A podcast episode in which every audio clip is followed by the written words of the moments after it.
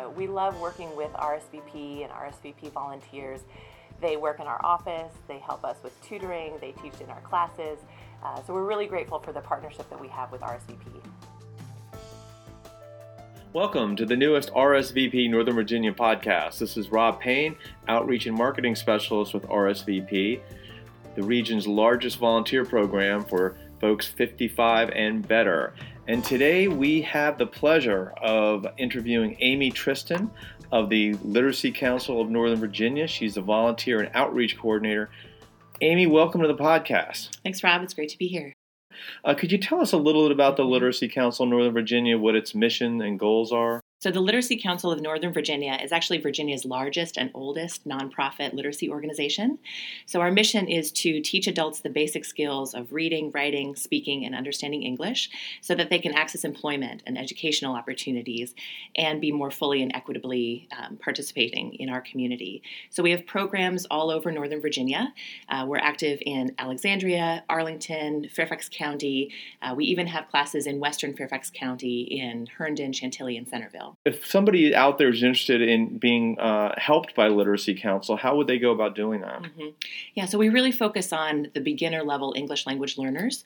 Um, so we're working with students who speak English at a sixth grade level or below.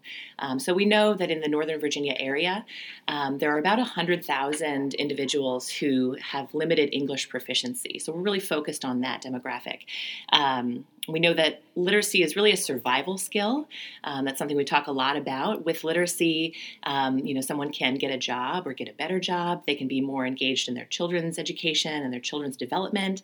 If they're not already a citizen, they can take steps to gain citizenship, and they can just be more active in their community. So that's really what we're focused on. And a lot of students will find out about the Literacy Council just through word of mouth. Maybe they know somebody who took a class with us. Uh, we also do a lot of outreach in the community. We'll go to different community centers and libraries. Uh, we'll do some outreach just to spread the word that we have classes. Now let's walk through the process of becoming a literacy council volunteer. Of course, the first thing, if you if, if you're not a literacy council, if if uh, you call Carly and Carly will send you over to Amy. But but once that happens, just sort of walk us through that process and and maybe also talk about some of the qualifications. Mm-hmm. Uh, do people have to have a background in teaching? Do they have to go through any type of a security check or anything like that? So really, the basic um, qualifications for our volunteers are that they're adults, they're over the age of 18, and they're fluent in English. Um, so they don't necessarily need to have any experience teaching English or a lot of experience in education or teaching. Um, so we'll provide training and all of that. So they just need to be an adult and they need to be fluent in English. Um, if anyone's interested in getting involved in our classroom program, um, we have classes and tutoring opportunities for volunteers. They would take a day long training. Um, so everyone who's interested in getting involved with us would take that same training. Um, it happens three times a year. So we have a training in the spring in January, another one in May, and then another one in August. And okay. all of our classes um, take place in public locations, libraries, senior centers, community centers, you know, places like that. And as you you mentioned earlier, those those centers are located all over. You think you had 15 of them? Mm-hmm, They're correct. located all over Northern Virginia. So, uh, one of the things that uh, our volunteers enjoy is the proximity to different volunteer opportunities with you all that that's the same case. I mean, it's very close. Yes, yeah. If anyone's interested in volunteering with us, they would first come to an orientation and they can learn all about our programs and our students and everything that we have going on. Um, then they would fill out an application. So that gives us more information about their interests and their experiences, uh, what they would like to do, where they live, what, what might be close to them.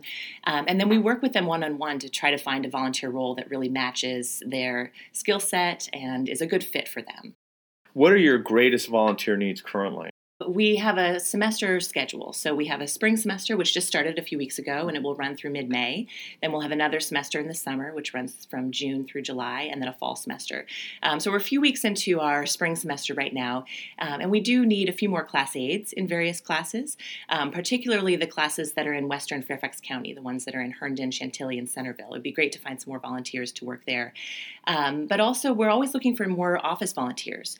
Uh, we can use volunteers in our office to do things like prepare materials, call students, um, sort things, you know, stuff like that, do some data entry.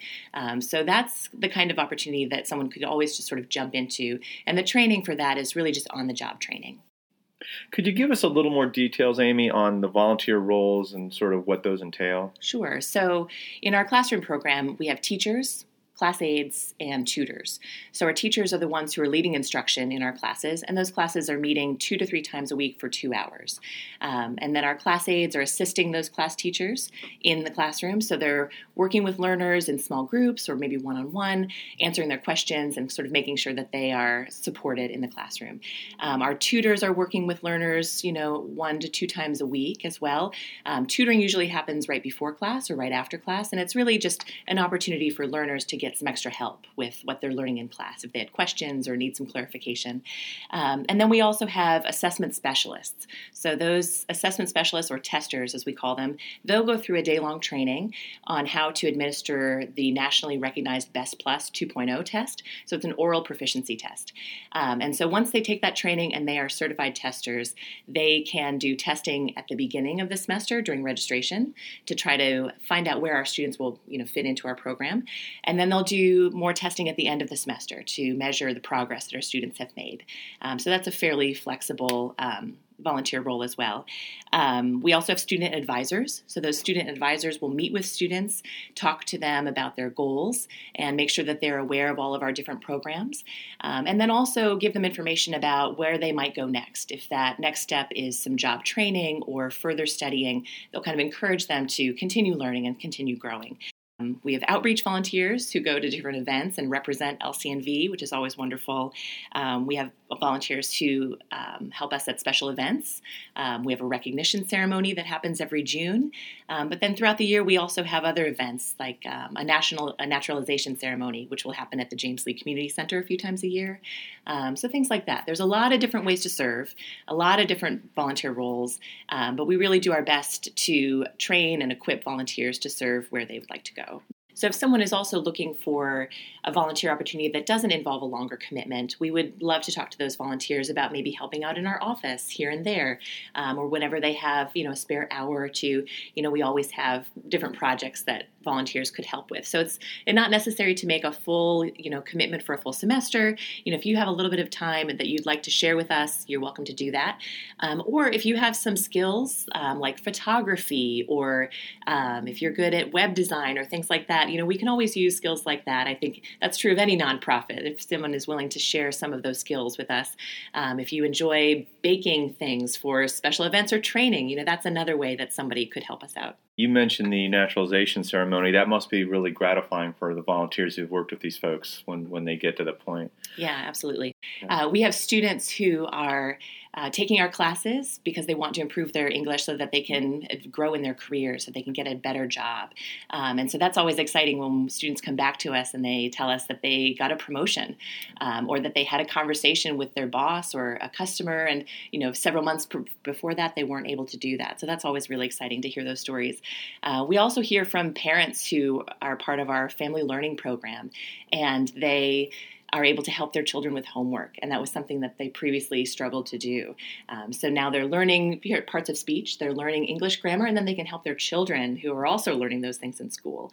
Um, so that's always really satisfying. That's, that's fantastic. Now, if if someone comes in and starts volunteering with a particular student, especially on the one-on-one, mm-hmm. is that a long term situation, or do you move people in and out? I, I mean, it, do do people usually get to see that transformation from not being able to to to, to read English or speak English to to to being able to do that, or do, are they moved around the different people? How does that work?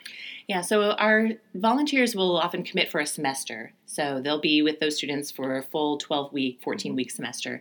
Um, but we always encourage volunteers to come back for you know additional semesters, and those students will often come back. I think it's really great when students see a familiar face and they enjoy working with these volunteers so much. So volunteers really do have an opportunity to see students you know start their journey, and then they can walk with them through our program um, and see them kind of graduate and, and go on to other things. Is, is there an average amount of time that I, I mean I'm sure it differs to some degree, but on on the average, is there a typical length of time it takes to teach teach somebody English? It really depends. I think, on um, how much English language um, a student comes to us with, you know, how much experience they've already had with the language, um, how much they're able to study, and, and things like that. So I'd say that most of our students will take, you know, maybe two or three semesters with us. Um, it's great if they can stay with us longer. Um, but I think it just kind of depends on you know where they are in life and how much time they're able to devote to English at that point, um, and how much they can study and continue learning your students come from 95 different countries. Is that correct? Yes. How many different languages do you think? Yeah. So they speak 52 different languages. Um, so, you know, they come from all over the world and they've had a wide range of experiences. Um, some of our students come to us with master's degrees from their home country.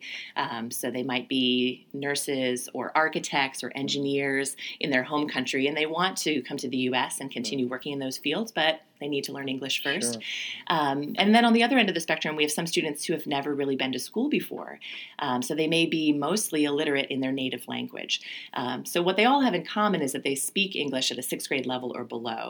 And our classes are really kind of an immersion experience because, you know, we have students from all over the world who are in class together. They're all trying to learn English together. Um, our teachers are speaking to them in English. Um, and so in order to communicate with each other, they what they have in common is English. That's the language that they have in common.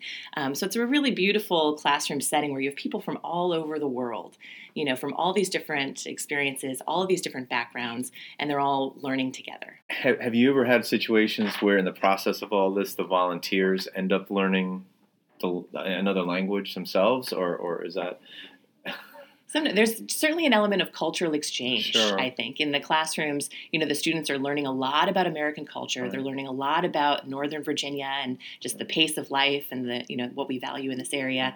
Um, but I think they're also sharing things about their own culture. Um, and we encourage, you know, that kind of sharing in our classrooms. I think that's also really interesting for volunteers to learn. Yeah. Um, and they may pick up some words or phrases or idioms along sure. the way, too tell us about about why you enjoy working with RSVP volunteers. Yeah, well, first of all, I think that just the staff of RSVP is always really kind and welcoming. So we love partnering with RSVP. Um, but we we have a number of RSVP volunteers who work in our classroom program, who work in our office, and they're always just really faithful, committed volunteers. They're really pleasant to be around. They're really fun to work with. Um, but I think you know RSVP and LCNV value a lot of the same things. I think RSVP and LCNV really see that all of us have something that we can share with other people, whether that's time or talent or energy or knowledge. Um, so, for the RSVP volunteers who have a lot of experience that they can share with people, a lot of knowledge that they can share with our learners, I think that's wonderful. Sure. And LCNV recognizes that a lot of our students have, a, similarly, a lot of skills and knowledge that they can share but because of limited English skills, it's difficult for them to share that. So I think we both really value that, you know, all of us have something that we can share with other people. Just to, to, to, to stress one other issue, why are senior volunteers or, or experienced volunteers uh, in general um, good to work with? Mm-hmm. I think um, senior volunteers who have just the experience mm-hmm. um, of that they can share with our learners, um, they often have the time that they can that they could share with other people. Um, I think it's great if volunteers can kind of make a regular commitment and really commit to a full semester. So they're coming, you know, two to three times a week for two hours to work with our learners. Um, and so I think they just also have an appreciation for challenges of life, you know, having lived some life. Um, and you know gone through various stages of life can sort of appreciate you know where each one of our students might be in their you know lifespan um, so I think that's just a valuable perspective that they share. So we have an orientation okay. for new volunteers. Okay. We call it LCNV 101. Okay. It's really an introduction to all of our programs and our volunteer uh-huh. opportunities. So the next LCNV 101 is coming up on Saturday, March 2nd okay. at 10 a.m. at the James Lee Community Center. So if anyone is interested in coming to that, I would encourage them to just send me an email. Great. My email is volunteers at lcnv.org. Or for more information, they can check out our website, which is www.lcnv.org. Could you read that website one more sure, time so W, Sure. No. So our website is www.lcnv.org. Excellent. And is there a phone number that is there a phone number? Yes, the best number is 703 237 0866. Amy, thanks again for being here. We really appreciate your your coming over to Fairfax and, and visiting us, and uh, we appreciate everything you all do. You, your your organization makes a tremendous difference in our community, and we're really thrilled to to partner with the, the Literacy Council of Northern Virginia. And if you want more information on any of our programs, or if uh, if we went through some of this information too quickly, uh, please visit our website uh, www.rsvpnova.org or call Carly on the RSVP hotline at 703-403-5360, and we'll be glad to give you more information about the Literacy Council and all the other great folks that we work with. This is Rob Payne on behalf of Carly Hubicki and the entire RSVP Northern Virginia team. Thanks so much for tuning in, and we hope you'll join us next week on another RSVP Northern Virginia podcast.